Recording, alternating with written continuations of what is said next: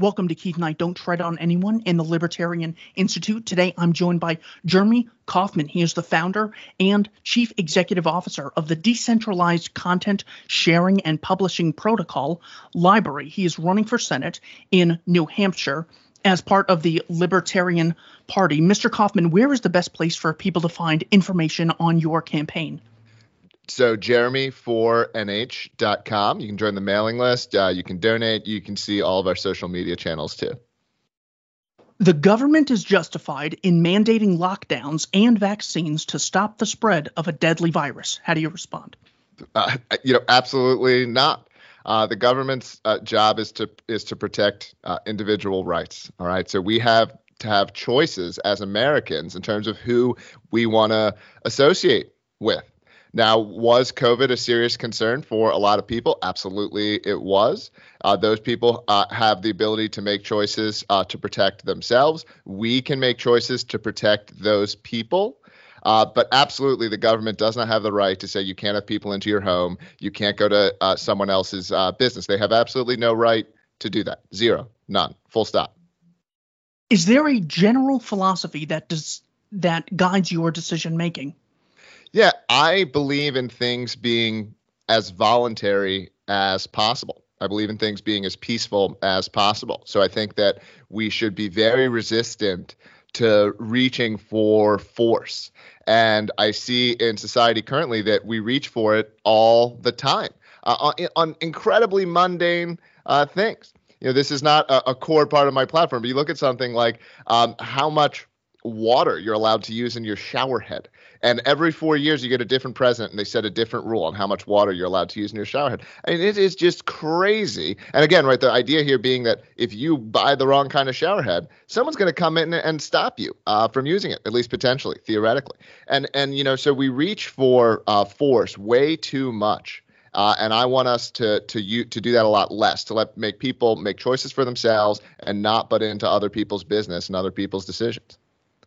And what would you say is the difference between, say, me going to the store and getting this microphone and you paying taxes and getting public schools in in exchange? Aren't in both cases we're giving money and receiving a product or service? How is uh, uh how are uh, those concepts any different? Well, I mean, the, the, the the difference is choice, and because there isn't a choice when it comes to government, then the the other difference is quality, um, right? And so we see that we pay more uh, for lower quality uh, things. Okay, you know, if if the DMV was private, um, you would see uh, McDonald's quality, right? You you wouldn't wait in line. It would be fast. It wouldn't be normal to go in and, and, and sit for 90 minutes. Although I will say, actually, in New Hampshire, DMV is uh, surprisingly efficient, uh, more efficient than anyone I've ever any other one I've been to. But uh, uh, yeah, I mean, this is this is the core difference, right? When systems have uh, choice, when we have choice of where to go and what to interact with, we get far better quality results. When we don't have this, we get terrible results. Okay, um, pick your favorite restaurant. Think of your favorite restaurant it would not be a better restaurant if it was run democratically, if the people voted on what's on the menu. That restaurant is good because you have the choice between a bunch of restaurants and you go to that one. Um, and that proprietor has has a, a strong incentive to provide quality service because if he doesn't, then he loses out right? And this is the systems that have these properties produce way better outcomes than systems that don't. Very often in the media, we can see there is a clear divide that's more or less being constantly pushed, whether it's by professors, politicians, people in Hollywood. And the divide is usually men versus women, black versus white, rich versus poor. Is there a genuine divide, uh, or America versus Russia, America versus Iran? You, you can see this almost in every aspect. Is there a genuine divide in society? That we should focus on? Or is it really all more or less a game to get people to unjustly have an enemy that isn't uh, necessarily a threat? Oh, you know, my actual answer here would be that it's kind of both. Um, it's human nature to kind of want to form groups and, and gang up on on other groups. This is deeply seated in our nature. It's it's from evolution. Uh, uh, you know, it's something that's gone on for a long time, and so this is what uh, the media does to us. Now, if we can reach a, a sort of a more enlightened perspective, if we can recognize uh, this phenomenon and recognize it in ourselves, then we can see um, that this is what they're trying to do with us. Um, they're trying to, to uh, whether it's the media or politicians or other people, they want to sell us narratives that divide us, that cause us to form one group and gang up on another group. And they'll slice it any way they can. They'll slice it by race, they'll slice it by gender, they'll slice it by age, they'll slice it by political preference, they'll slice it by, I mean, um, this kind of thing. Now, I actually think that because this is so deeply seated in our human nature, right? When something is, when humans are innately some way, um, we we shouldn't shy away from it, but we can channel that impulse into healthier avenues, right? Like I think sports are great for this reason, right? Because we can get really excited about our team. We can hate the other guy. Your team sucks. You know, but at the end of the day, it's a game and we're still humans and we can come back to that side of being on the same humanity. When I, when it happens in politics, I think it's so destructive. Um, be, when it, when we have that nature in politics. So I would like us, you know, let's recognize this. Let's do it in sports. Let's have competitions amongst our communities. I want my town, I you know, I want my town to be the best town. I want my town to be the best town in the state. I want my town to be the best town in the country. When we have when we have this when we let this tribalism create positive results, it can be a very powerful thing right? Um, so I think it's it's it's it's a bad idea um, to attempt to deny human nature. I think this is something that that many progressives do. They attempt to deny human nature. I don't when I think when you attempt to sublimate human nature, it inevitably comes out in some way. But if we have a, an awareness of our human nature, we can maybe at least let that that impulse be used in, in different in different places and shy away from using it in, in others. You've done a lot of work in the private sector, in the entrepreneurial sector. That is often seen as dog eat dog competition, whereas working with the state, we're actually cooperating with each other. Is uh, that an accurate description of how things work? I mean, sort of. Although I think there is at times, even when in that same way of sports competition, where you know two NFL players on different teams still have a lot of respect for each other. I think you see the same thing in industry, where you, there are people I'm trying to beat but it's I, I still respect them. I don't I don't think they're evil or bad. Um, I think that we in industry, um, again, we get better results. So, you know, the idea that that government is is altruistic and generous and therefore good and industry is is competitive and therefore bad, I mean, even if you agree with that in theory, I think that when you look at results, it's not a belief you can continue uh, to, to hold on to because again, when we look at what happens through competition, when we look at what happens through through private industry, we get uh, better results. And when we look at systems where there's no choice, thing you know costs rise, rise, rise, uh, quality goes down. And you can look at this. You know, every every sector the government touches, things get more expensive. Every sector the government doesn't, things get cheaper and better. I mean, this is almost this is basically universally true yeah, when it comes to the private sector, I think it just took me working in a business to realize yes, we're competing with the restaurant next door, but we're also cooperating with, like, I don't know, 50,000 people to get the restaurant built, to get the silverware delivered, to get packages shipped in, the employees. Everyone's constantly cooperating, even though there is some competition, not to mention all the evil competition of politicians lying about each other that exists in the government sector. I mean, g- give us your money and we'll cage you. That doesn't exactly sound like the type of cooperation that uh, that that I am familiar with. I have a quote here. Uh, let me know what your thoughts are on this. The masses in every nation are, by every metric, rationally ignorant about politics. We need less people voting, not more. Yeah, I, mean, I, I, I'm I like I generally agree with that. I'm not suggesting that people people should have a say in how they get to live uh, their life and the types of community that they live in. So I'm not suggesting, uh, you know, that that people not have a say. But similar to that to that restaurant example of like, think of your favorite restaurant. Would it be better if if you know if every time that restaurant wanted to hire or fire someone, that everyone who went to that restaurant had to vote on it? You know, if, if they wanted to change the menu and everyone had to vote on it, like this would not make a, a, a better quality restaurant. You know, to the extent that um, we should be voting, I think that voting makes the most sense um, when we are attempting to enforce our values, right? Because people have different uh, values. People have different values around things like um, marriage and children and, and these issues of morality. And these these are not logically determined beliefs. Um, for the most part, you're not going to like logically cause someone to change them. And people want to live around people that share their values, right? That's why we have um, so all these culture war stuff is people have different values and people want to live with the other people that share their values. So I think that you know when you're talking about like at the smaller scale, at the community side, this kind of thing, you know, people are going to want to have mechanisms of of ensuring that they live in a community that shares some of their core values. When it comes to things like policy, when it comes to things like how you know how you're going to solve large problems or this kind of thing i think i think democracy and having people vote on it is just a terrible uh, way uh, to do it and and and people recognize this it's not how you know, this is something that i think a lot of libertarians get wrong because they tend to not be this way. They tend to seriously consider the policy issues and, and kind of engage in this sort of wonky or nerdy way. Most people do not do this. Most people are not interested in doing this. And most people aren't making their decisions based on things like this. They're making their decisions based off of things like, is this the kind of person that I trust, that I would look up to, that seems to have my interests, you know, that seems to, you know, the respectable, this this kind of thing. Is this a person who could be a leader? And people don't select their their leader by like kind of nerdily considering um, their their policy preferences for them for the most part. Antonin Scalia said the transformation of charity into legal entitlement has produced donors without love and recipients without gratitude. How do you respond?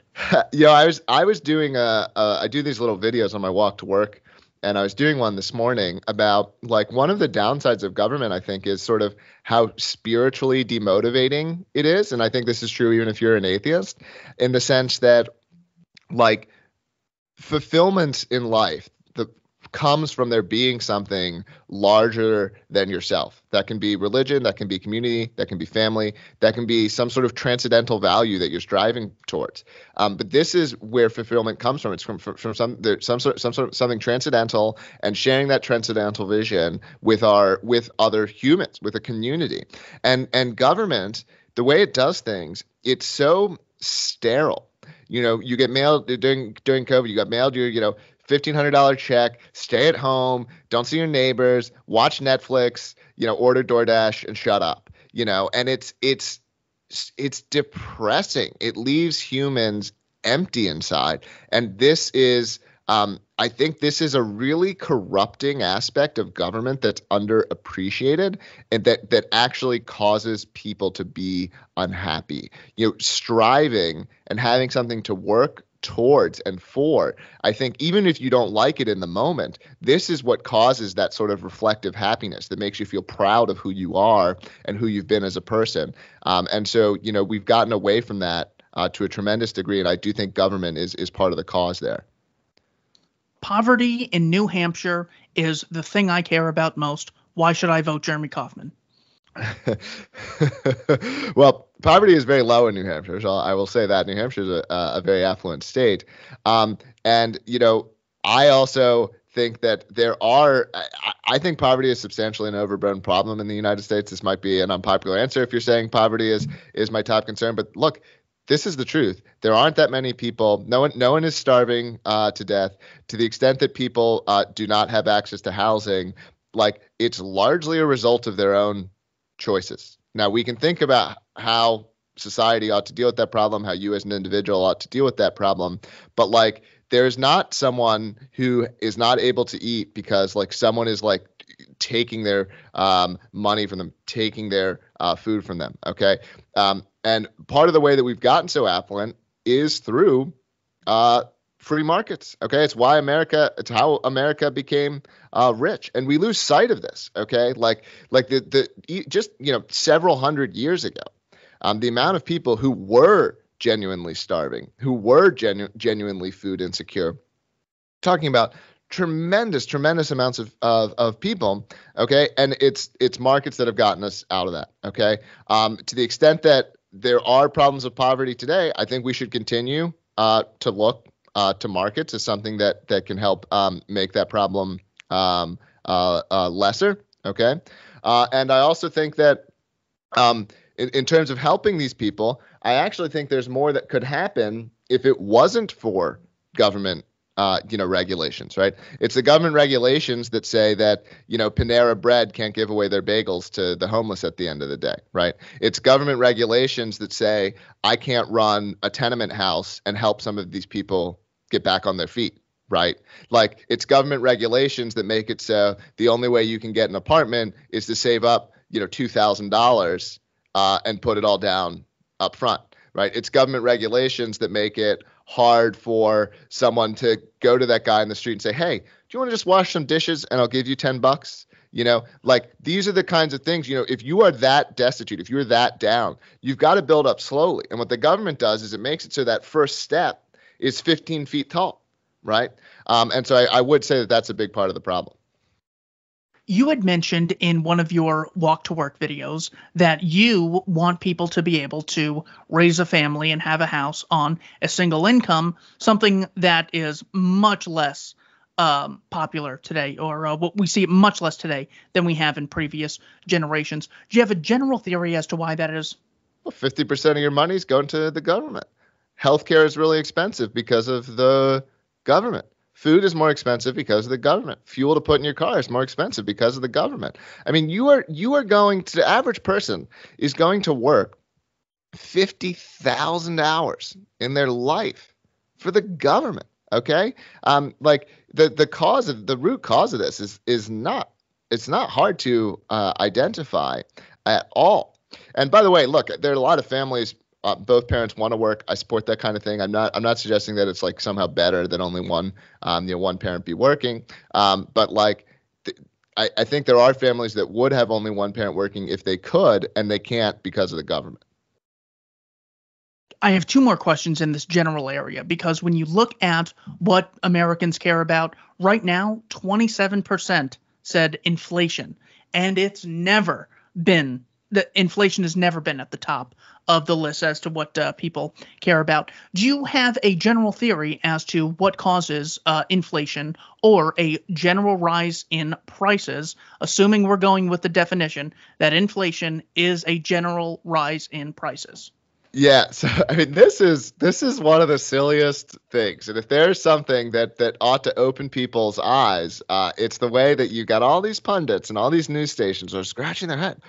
Wow, where did this inflation come from? And it's like you just printed seven trillion dollars. Seven trillion dollars. This is like an inconceivable amount of money. I'm very good at math, and that's still an inconceivable amount of money. And it's like it it takes a certain it almost takes a certain level of intelligence to trick yourself out of understanding that because even someone who doesn't understand economics who isn't good at math you know if you if you make more of something will it be worth more or less? Everyone understands it's going to be worth less. Uh, and only these people who have convinced themselves the, these sort of layers of, of intellectual logic that let them um, believe what they want to believe which is that the government should have all these control of these things the government should control the money supply um, they believe these things, of course, uh, because it benefits their class, uh, it benefits the elite class, it benefits the bankers. Um, but the the it is so simple to understand. It is not a hard problem to understand why prices are going up. The government printed seven trillion dollars. That's why prices are going up, and a very small amount of that money, by the way, uh, went to the people right? So for people, yeah, you got your twelve hundred dollar check or whatever, um, but that money, uh, the, the, vast majority of that money, um, you went to businesses, um, went to banks, and also there's this effect because of the way that money percolates through the system that those sort of first in line. Um, end up getting particularly advantaged from those that are more downstream, uh, and it's always the banks that are first in line. I want to focus on this high cost of healthcare because I do think that the culprit is the state here. Thomas Sowell wrote a book titled Basic Economics. In it, he says, In reality, most of the great fortunes in American history have resulted from someone's figuring out how to reduce costs so as to be able to charge lower prices and therefore gain a mass market for the product. Henry Ford did this with automobiles, Rockefeller with oil, Carnegie with steel, and Sears, Penney, Walton, and other department store chain founders with a variety of products, not to mention someone like Jeff Bezos giving me the book collection that I currently have today. Taking this lesson from economics, how can we apply it to things like healthcare and education, privatize those fully, and increase access to people at lower income levels? Yeah, well, I, the the first um, and largest problem with healthcare, I actually think, is the uh, cartelization of of the way that it's um, provided. And I think a lot of doctors they want to help people, they're nice people but yeah, you know, doctors in the United States earn salaries two to three x of that in Europe And that is not because Europe has more socialized healthcare, but because Europe makes it far easier to become a doctor. Um, so the, the largest, one of the largest um, problems here is supply in the sense of how hard it is to become uh, a doctor. There's no reason that um, someone couldn't begin training to be a doctor at 18. And why do you have to go get a, a degree in philosophy um, before you're even allowed in med school, right? It's a it's a crazy messed up system.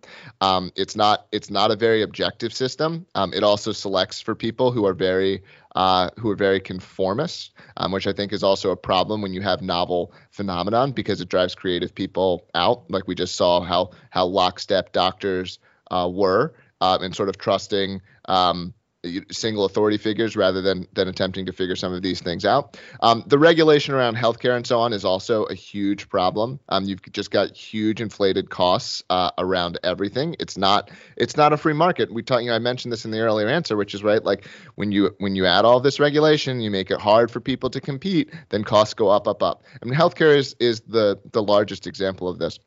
I will also say for a group of people that purport to want to trust the science and to follow the evidence, um, the evidence that healthcare actually improves uh, outcomes, health outcomes, is shockingly thin.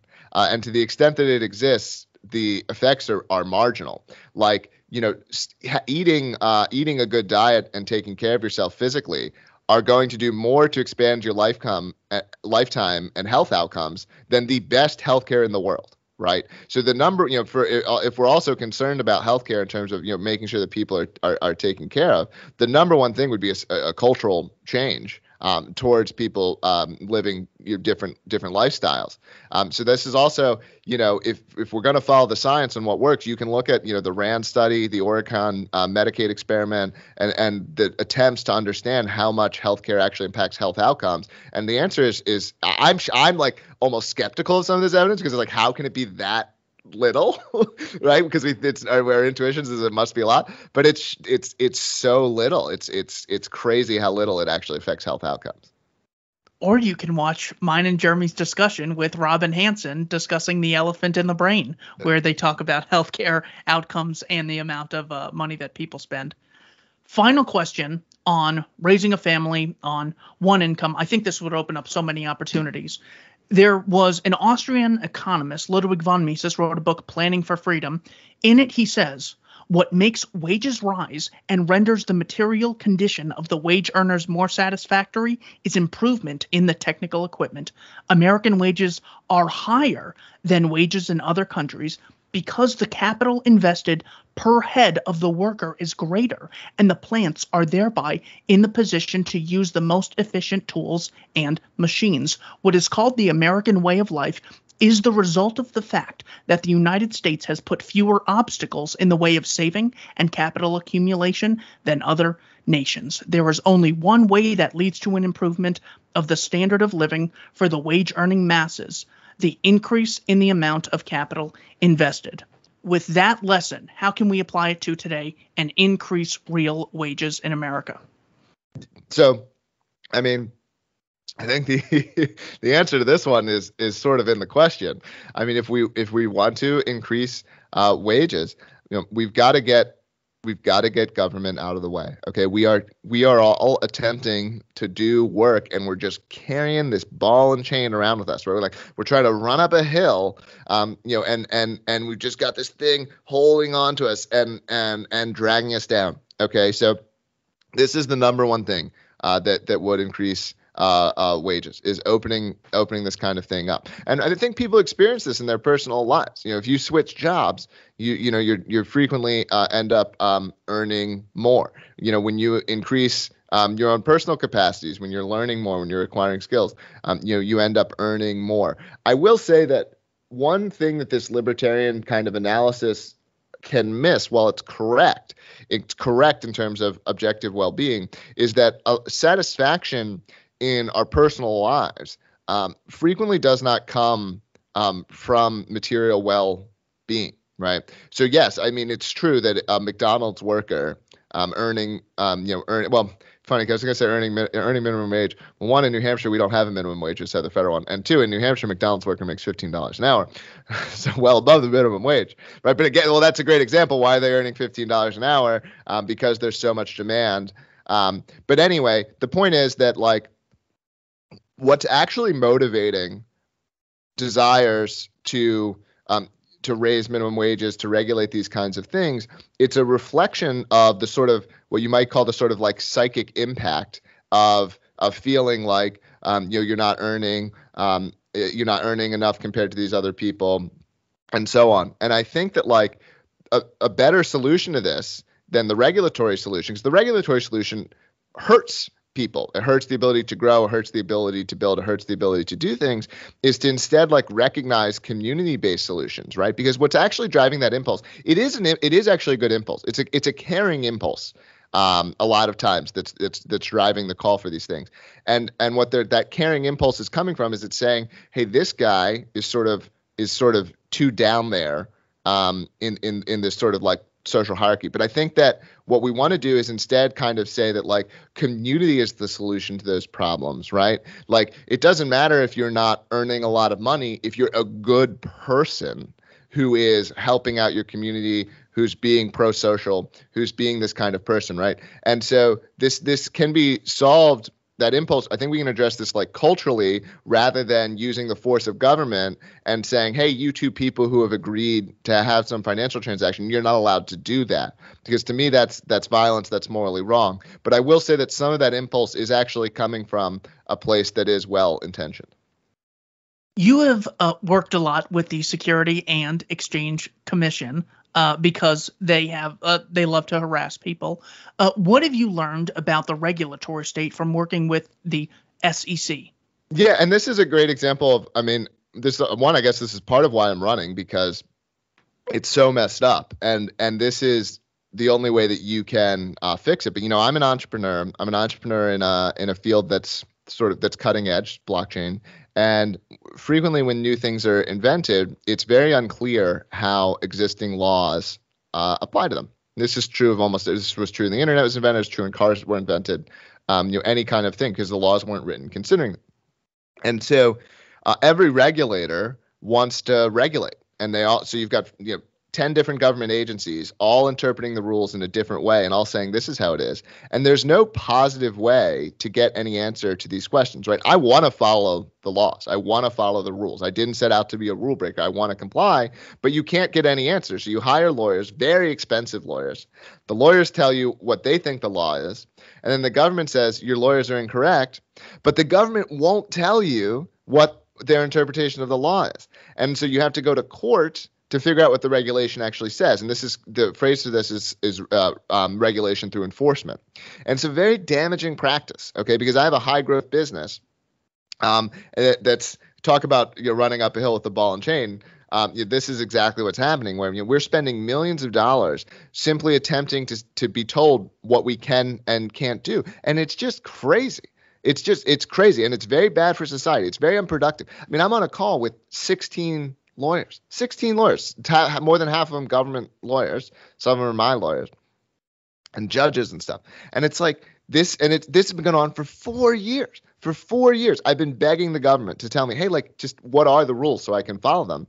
And it's going to be another, it, you know, could be another three or four years before I find out. And that's crazy. It's a messed up system. And so, if you want to talk about something that's holding back growth, that's holding back entrepreneurship, I mean, this this kind of um, you know, regulatory environment is very damaging.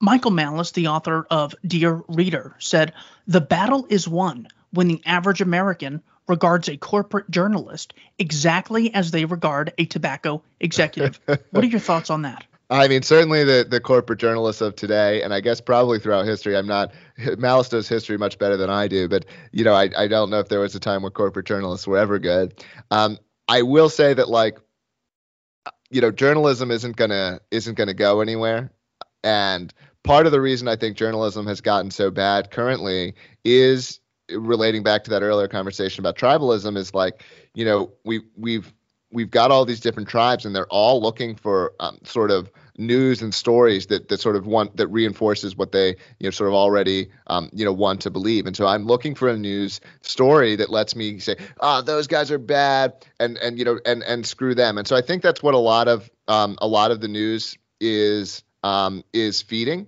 Um, and I think that's why I do think um, people are waking up to this. I mean, trust in the corporate press is at an all-time low, and I think this is very positive. Um, I mean, I think this is why so many people are turning to someone like you know Joe Rogan instead of CNN. They're they're scratching their heads. How can people trust this guy? And it's like, well, because he's trying to be honest, right? He's trying to be honest, whereas you are actively trying to mislead. Um, and so I do think um, more people are waking up to that, and I think that's absolutely a good thing. Imagine there is a debate on the Senate floor. You've been elected, and the discussion is whether or not we, as America, should wage a war against Russia. No. no, no. I mean, no. Like, no. You know, like no wars. There's, you know, there's not uh, a need. And here's here's actually my minimum standard to even consider uh, a war. And you'll notice uh, that no one who calls for war, um, uh, the, the standard is very rarely met. Okay, if you think there is something, some injustice is happening in in somewhere outside of America that is so important that we need to either compel Americans. Well, it's always compelling Americans, even if the soldiers are quote voluntary. Someone else was compelled to take the money from them to pay for those soldiers. So every war is compelled. So to compel Americans to uh, fight a war, the bare minimum standard has got to be that, gosh, those people who are affected by this terrible thing are allowed over here. This is the first uh, uh, standard uh, that we have to have, right? Because if you're saying, um, "Oh my God, the Uyghurs are so impressed, we need to invade China," or or Eastern Ukraine is so okay, like the very first thing I would do if if some one of my neighbors was in trouble, was in serious trouble, is I would open my door and say, "You can come in here and you can be safe here right? So i think that this is you'll notice that this is never met and that's because it's not actually motivated by a concern for these people. It's motivated by either uh, you know financial concern or, or this urge to to dominate um, and and and hurt these other groups these other countries that you know that they don't like uh, for for some for for one reason or or another. And you know this is um this was true, by the way, you know, even in, in World War II, which a lot of people would say, hey, this was um, this was one of the most justified wars. Um, uh, uh, you know, America and no country in the world was willing to take uh, Jewish people in, or like Dominican Republic was the only country was willing to take Jewish people in before World War II started. Right, we did not meet that standard. You know, if you look at um, the Civil War, again, a war people say one of the most justifiable wars, and I'm not saying that it wasn't justified, but like the very first thing you should do is say, hey, like any any slave that makes it to the north is free. And you'll notice that was not at the start of the Civil War, right? That came later. They didn't do that before the Civil War. Um, and so, you know, this is the fact that so few wars, if any wars, pass this test. Um, I think says something about the motivations uh, for for these wars. And certainly in our lifetimes, um, there's no war. I mean, it's every war was uh, terrible. Every Middle Eastern country, uh, you know, we didn't need to go there. Absolutely terrible that we're involved in any of these countries. Um, the notion of war with Russia or China, uh, absolutely, you know, absolutely disgusting. Well, even the good wars, if we take the Civil War, there were something like 600,000 deaths, tons of PTSD, people with their limbs blown off. Men were enslaved to fight it something totally barbaric. Kids growing up without parents, kids coming uh, to see their dads finally after years with half their face blown off. So, so many tragedies that are never addressed. As far as the Second World War, 50 million deaths for Polish independence, which ended up with giving Poland to Stalin. So, right now, for Ukrainian independence, we are threatening a nuclear war, which th- th- there was not a nuclear threat in uh, I guess you could say 39 at the time. But this is just so evil by every metric that this is even being discussed. Uh, is there anything else on the, you're on the Senate floor. You've been elected. You yeah, have the ear of the American people. What this, else do you say? When we're, if we're talking about war, we're talking about war with Russia. I mean, like the people who you know, there there are there's a contingent in eastern Ukraine that does have apparently does have some affinity towards Russia. And the first question that I'd have for Ukraine is what is the mechanism by which people in your country can exit, can leave? You know, if if it is the case, and I'm not saying that this is the case, but if it was the case that 80, 90% of uh, with the Donbass region of Russia, I think it's called. If if 80, 90 percent of them want to be part of Russia, why can't they be? And I'm not saying it's those numbers, but right, like you've got two, you've got there. What I care about is what do the people who, what do those people want? What do those people that live there, what do they want? I don't care about what Ukraine as an entity wants, and I don't care about what Russia wants. I care about the people who live in the contested region, what they want. You know, th- those are the people who um, you know, who, who should be, you know, saying these things. Because one of the most messed up parts of, of current society is we have this sort of oligarchy of countries. We have a cartelization of, of countries. Um, and this means that in the same way that we don't have a free market, uh, that sort of comp- competition in business creates better results, competition in restaurants makes every restaurant better. Competition in countries would make every country better. If you're a believer in democracy, then the, the, founding, the founding of America and the creation of American democracy brought democracy to Europe because America had democracy and it made the people in Europe want it because they said, hey, look at this. I want a government like that and they agitated for. And we don't have that anymore. We don't have a frontier. We don't have experimentation. And so, you know, this is this is one of my um, you know biggest concerns. I would like to see government have more of these properties of where there's there can be more creativity, there can be more experimentation, not forced, not forcing people to be subject to these things, but letting that kind of thing happen. It's very good for the world as a whole. One of the biggest issues that is still being discussed more than a year later are the events of January 6th. I have a quote for you. Let me know what you think. When Antifa and Black Lives Matter riot, they tend to intimidate powerless, innocent people. The January 6th rioters intimidated the most evil, powerful people in the country. There's no moral equivalence. What are your thoughts on that in January Well, I think 6th? that's that's probably at the the root of of the different reaction um, to them. Yeah, for sure. And you know, I think there's there's there's violence done and you know in all these cases. And you know I think that that violence is is definitely a last you know, ought to be regarded as a as a sort of last resort. But there's I think there is a clear disparity between the way um, that those two two cases uh, were handled. And you know me as a as a sort of problem solver you know I'm always looking at like why you know why do we have to have one set of rules for all of these people with very different perspectives. You know, one thing that I think that that really both sides uh, or all sides, there's not only two sides, all sides, all perspectives should be able to uh, look at you know um, someone who is uh, who, who believes that election fraud happened and that Trump is the real president versus someone who is a member of Antifa. Um, you know, uh, they should both be able to say, "Gosh, we have very different views of the world. Our views of the world do not agree um, with each other whatsoever. Uh, you know, we do not. We they can't even watch a video of of a shooting happening in real life. We got it from all angles, and they can't even agree on what they saw. I mean, that is how far apart we've come. And so, to me, I'm always like, well, what? You know, what if they? What if we have Antifa over here? And uh, you know the the election uh, frauders over here, and they could have different rules. They don't have to be a part of the same society, uh, and I think that's like would be a way more productive way to solve some of these problems. But it's almost like that can't exist in the same way the parasite can't exist without the host. Anyone advocating socialism, statism, large scale communism, they need uh, the state needs first something to steal before it can start having anything in it of itself. You know, this was a, Rothbard's. They had a pretty great garden going in Chaz, you know. So I I think look, all right, I am skeptical of communism and socialism. Uh, socialism, I am. As a libertarian, though, a lot of other people are skeptical of libertarianism. They'd say it, it couldn't work. And so to me, like we ought to both have humility. And so to me, if a million socialists want to get together and prove to me that socialism works, my attitude is great. Get together and try it. Don't force it on me, right? Like I'm not saying make America socialist, but we ought to have I would love you know, the communists should be allowed to keep trying communism, ideally far away from me, but I'd like them to keep trying for as long as they want to keep trying. Maybe the 50th time it will work. You know, again, I'm very skeptical that it will. So I'm not saying I expect it to work, but like I want if like I want all political beliefs, all political sides to sort of have this attitude of like, gosh, if people really sincerely believe something, maybe we should find a way to let them try it.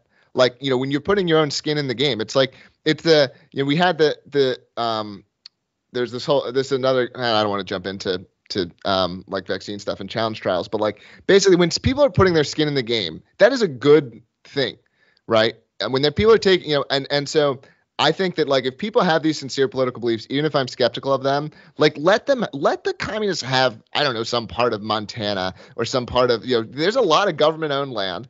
You know, give them give the communists hundred square miles of government owned land, and say this is communism America. And if you want to believe in communism, you can go there and get out of my town. Okay, because I don't want a communist as a neighbor. Give it, let the communists have have hundred square miles, uh, you know, somewhere uh, in the Midwest. Why not? Uh, I so that's a, probably an unpopular opinion even among libertarians, but I, that's my actual opinion because then we could try more things. We could find more things out. I would love it. You know, the libertarians should be giving should be given New Hampshire, obviously, and so um, you know, this is this is the kind of attitude that I uh, encourage. And they don't even have to move. They can use GoFundMe, Indiegogo, GiveSendGo. Yeah. Allocate all their money at a much lower transaction cost than first giving it to the state and then them redistributing it. Uh, just pile it in there, and AOC will send you uh, money if you need uh, health care. It, it's going to be real easy. You tell me it's so easy, so I'm sure. Uh, I'm sure it will be. When it comes to um, capitalist acts between consenting adults. Do you think uh, the government should have the right to forcibly stop any capitalist acts between consenting adults? I, I I don't think the the government should should really be able to stop any of them. I mean, I'm assuming where there there I think there are actions that could have sufficient externalities or sufficient risk of externalities that that they, they, they, could be justified in stopping them. And again, at the I have different views, and this is can also be a minority opinion among libertarians, but I have vastly different views about things that happen at the community or the municipal level, at the smaller level, than things at the state level, right? Because people want a lot of people, most Americans want some form of government. They don't want anarchy, right? They don't want at least they don't even want a sort of an, anarcho-capitalist form of uh, of anarchy. I'm not using anarchy in the especially negative sense that some people use it. Like they they want some mechanism by which they can ensure that the people around them, whether that's they don't want tall buildings in their town or they don't want certain activities, maybe they don't want prostitution in their town. You know, I think when you're doing things at the municipal level, it's far more acceptable because it's way again we have the ability to exit. You know there are hundreds of thousands of towns in america okay? So when things can be done at the very local level we have the ability to exit. We can have lots of different communities with lots of different rules. We can have a communist one. We can have a super capitalist one. We can have one that's socially conservative. We can have one that's really socially liberal. You, you can have a, a much larger mix and more people can find something that would make them happy. Um, and so i believe in that very much what is the worst law in New Hampshire that needs to be repealed? Oh, the worst, the worst law. Man, I feel like I haven't thought about this, so I'm, I feel like I'm gonna give an answer, and then someone's gonna point out something else, and be like, "That one's actually worse." Um, I mean, I I think probably if the thing that would I think if fixed would cause the most help over time is I think fixing the schools.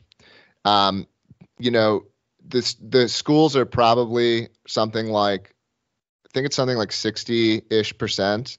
Um, let's say 60 plus or minus 10 percent of government of the state government. So if you're talking about at the state level, and that's that's so much. I mean, I'm paying I'm paying like fifteen dollars a day to the public schools as part of my the taxes I pay. It might be more than fifteen dollars a day and like it's just a crazy um, it's a crazy amount of money to a system that i think is very flawed it's also i think a system that frequently inculcates values that i think are wrong uh, quite frankly and so i think that fixing that would have a lot of downstream positive effects over time yeah, it's not just the money. It's first of all, you're still not entitled to it if I was taking $15 a day by force. Second, it's the opportunity cost. For every set of 30 kids each state teacher gets, that's 30 kids that that aren't going to the Catholic Church or the Protestant Church or learning about voluntarism uh, from any other aspect. So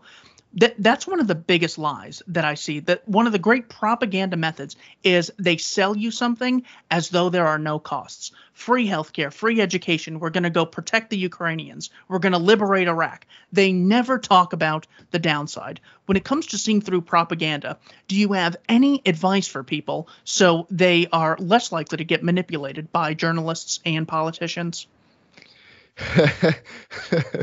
trust no one. Um, the, you know, I mean, the, one of the things is like once you've started to see through some of it, I think like you should really increase your skepticism of a lot of it. That's not leaping to that they're wrong about everything or leaping to the opposite. I, I see this sometimes as people start, um, uh, uh, people start to um, recognize that these people are lying in the, uh, about some things, and then they think, oh, therefore they must be lying about everything, or um, or they believe the opposite of whatever they say. And I think that's not a correct ad- adoption either. But like once you know, don't fall prey to what's it called? Um, Gel- I think it's called Gell-Mann amnesia. It's like uh, this idea where you read something in the newspaper that you're explicitly knowledgeable about, and you're like, they got so much wrong. And then you turn to the next page and they're like talking about war in Russia, and you're like, wow, it's really bad over there. You know, and and and so it's like once you've gotten that, once you've seen through that a little bit apply that skepticism to everything. Not that skept- not leaping to their wrong, but leaping to but they could be wrong. This might be wrong. You know, everything you're reading might be wrong, and so just don't form strong conclusions um, from pretty much anything that that don't form strong conclusions from anything that, that the corporate press um, is telling you you had a tweet the other day about a change in the Republican Party that only exists as a causal result of the Libertarian Party pressuring them when it comes to marijuana decriminalization. Is that where the real power of the Libertarian Party lies in its it, it, its percentage, it, its leverage with whether or not it takes it from the Republicans or Democrats and gives it to the other side or not? It's it's definitely hard to win um, as a third party, and in New Hampshire, where libertarians are really concentrating, and that's not just big L libertarians, it's small L libertarians. They're not all part of the party. Um, you know, it feels like we are really winning through that concentration aspect. And one of the ways that I think the Libertarian Party is contributing is like, because many of the libertarians go and run as Republicans. And so there's a very good marijuana decriminalization bill that's being backed by Republicans. And because libertarians have had so much influence in the Republican Party, it's had this weird effect where, and it shows how much of politics is about power, where like you're basically like the Republicans, a lot of the Republicans have broken with the police because the police still want the drug controls. And now the Democrats are like, well, we can pick up the police base. So we're now against uh, we're now against uh, uh, drug legalization, right? Um, so there's very it's all about this power struggle. It's not about some some actual policy outcomes. They see a base that's now not being spoken for by by picking up these positions. They can pick up that base, you know. And um, um, but I think that it, what one of the ways that the Libertarian Party is really contributing here is it's got to continue to advocate that principle um, position because you don't want a libertarian to to go join the Republican Party and become more Republican um, than conservative, become more neocon or whatever than um, than they are libertarian, and that's a danger. That's a risk. And so the Libertarian Party needs to constantly be holding their feet to the fire and saying, "Hey, this is the principled position. This is what libertarians actually believe."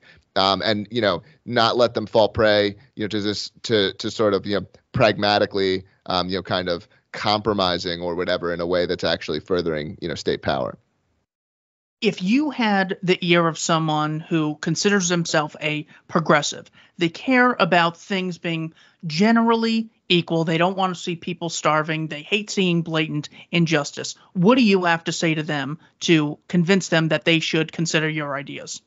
Well, I mean, I would say that like I I would love to see I, as a senator, I promise to make the states of uh, Washington, California, and New York as progressive as possible. I'll give you California and New York. You let the libertarians uh, have New Hampshire. Maybe we get Florida. I don't know. Um, know, but let's let's cut a deal, okay? I don't. I'm very skeptical of this sort of um, you know, genuine persuasion in the sense of like I don't think you can reason a progressive into being becoming a libertarian in the same way that I don't think you could reason many libertarians into becoming a communist, right? Like that's not that's it's it's this sort of false idea that that you can persuade people in this way. I'm not saying it never happens, but it's rare.